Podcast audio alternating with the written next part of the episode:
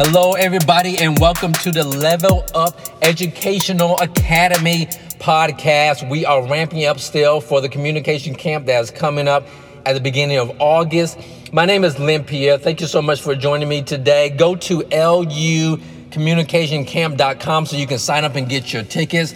They're not going to be around forever. We got virtual tickets, we got tickets for the older kids and for the younger kids. So even if you can't actually show up, to the facility here in North Carolina. You can still get a ticket, a virtual ticket, and be involved with all the events. It's going to be amazing. Now, today on the show, we have Ashley and Seanna Chukis. Mike and Ashley Chukis, the husband and wife team, they have been involved with speech for as long as I can possibly remember.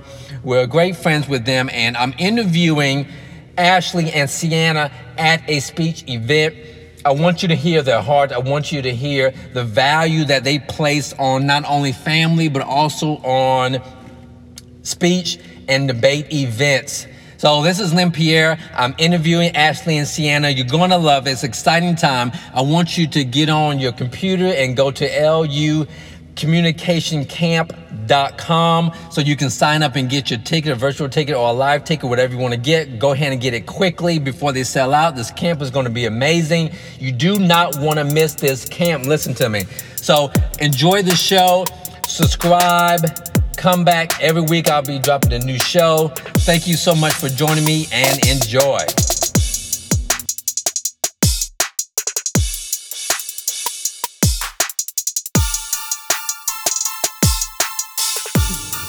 Hello, everybody. This is Lynn Pierre. I am back with the podcast. We're talking to a couple women today that have been involved in speech in a long, long time. These are not just strangers to me, but these are actually friends, or should I say, family. this is the Chukases. This is Seanna, who is the oldest. Ooh, not the oldest. She is the. She, she is now in the house. She, well, she, yeah, she's the oldest in the house right now, but she is the the second. She's not even the second one. She's the third oldest child. So she she's the third child. Because I'm talking to Ashley. Ashley has five children. She has been involved in speech and, and debate for how long? I would say at least 15 years. At least 15 years. So we're just going to talk about, we're at an event in Fayetteville right now, and we're just going to have a short conversation about their experiences with speech, their their good times, bad times, and just how much they love it and what they would like to change. So let's get right into it. Let's talk to Ashley first. So Ashley. Yes, sir. How many kids do you have? I have five children. At the moment, I only have three children in speech and debate. Actually, no one in debate this year. So just speech. Okay. So now, why did you decide to get your kids involved in speech in the first place? I believe it's critical life skill, a critical life skill for children to be able to communicate well, to articulate themselves, to be able to think on their feet, to answer and address questions in a conversational way, um, to be able to think those things through and sound intelligent when you're making a response to your peers or to adults. Awesome, awesome. Now, have there been any challenges while you have had your kids involved in these speech and debate, the club or the the events like we're at right now? Any challenges or anything like that? A personal family challenge, not necessarily a club challenge, is just finding the time to drill the speeches in your head, to, to practice debate skills uh, with your with your uh, partner or in a competitive atmosphere besides just the club. Sometimes we don't have enough of the time to go around to, to do all that for each child. True. Well, yeah, because you have five. Yeah. so now, and, and lastly, but not least, well, benefits. What type of benefits have you noticed in your in your family or in your kids as it relates to them being involved in these speech and debate clubs and events? I would say that even though I myself grew up as a child who was very shy and had a hard time getting in front of people, none of my children do. They are each able to get on a stage and in front of a crowd and speak fluidly and on their feet and not, you know, crumble under the stress of being in front of people. And that's a huge skill that most adults don't have. Right, I agree. That big, big, big, big.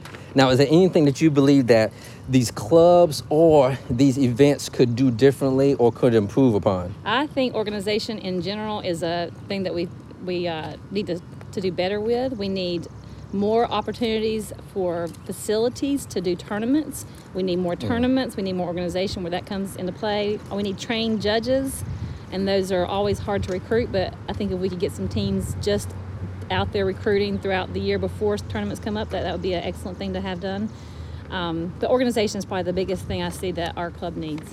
Cool. So that is a reach out. That is a call. Anybody listening today that wants to be a part, you might not even have any kids, but you want to be a part and serve your community and serve basically the future of America by being a judge or giving up a facility or you have a relationship with a facility that we can use reach out to me and we will love to have your help now let's move on to not the first child not the second child but the third child this is Seanna. What's going on, Seanna? Good to see you today. Tell us how old you are. I'm 15.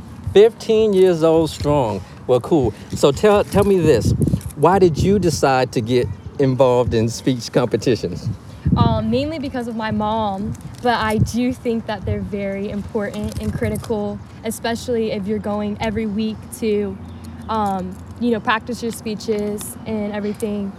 That it gives you an opportunity to be in front of people, not that you're very comfortable with or you don't know. It gives you a new, um, Opportunity. yeah, opportunity.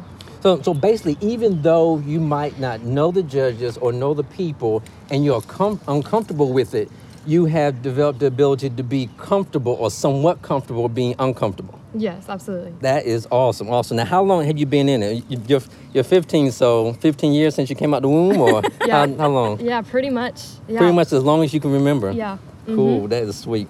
So now, how has it changed your life personally? You you alluded to that a little bit, but how has it changed your life personally, like away from from speech? Um, it makes it easier to be able to to like with school projects or getting in front of people. You're able to like think on your feet, think fast. Um, You know, with impromptu, you're something that the teacher's getting your three points, so you're able to like come up with speeches, articulate. Um, and that's something that's important, especially with teenagers. It's hard to like articulate your thoughts and your feelings inside. So having that and being able to articulate that in a proper, you know, Form. Organized and fashion, putting yes. it together in a fast Yeah. amount of time too. Uh, so definitely in that way, um, and presenting in front of people and having more confidence in that way.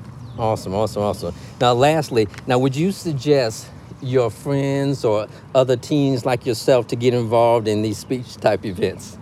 Um, The, the events and the clubs, or both, or either? I What would you say? I wouldn't suggest doing it for like a long time. I mean, if you have a passion for it, yeah, absolutely. Or if you want to do something in your life with that, like be a politician or something, I think it's definitely important. Okay. But I think at least for a little while, or like a camp or something to try it out, definitely Okay. um, is worth doing that. And lastly, last question. This is for the both of y'all, for the family. Has how has faith played a role in your journey as far as speech is concerned, or ha- has it just just been in addition to what you do at home, or has it allowed your faith to go get stronger, or how, how's that? Because I know sometimes in and um, they have apologetics events here, so I know they, they have that section. But has faith played a role in your your performance, or your desire to do this, or even your excellence Yeah. in this? Absolutely. I would say for impromptu, especially like being able to quote scriptures or using beliefs and values and your morals as a point or reference, something to refer to, I think definitely in that way. Um, I think that obviously including scripture into the program, we should all know more scripture. It helps you to be focused about doing that and to be able to share your faith um, in a bold way and a way that you're not afraid to because you have scripture memorized and because you're able to speak to someone without fear is a critical thing that you can um, glean from this program. Awesome. Well, thank you so much for giving me your time and your attention. So that's all, y'all. That's all for the episode today. I'm so glad that you got to hear the Chukases. They are a pillar of the community and ex- and especially as you've heard, they've been in speech forever. So I look forward to hearing from you all and talking to you soon. Bye.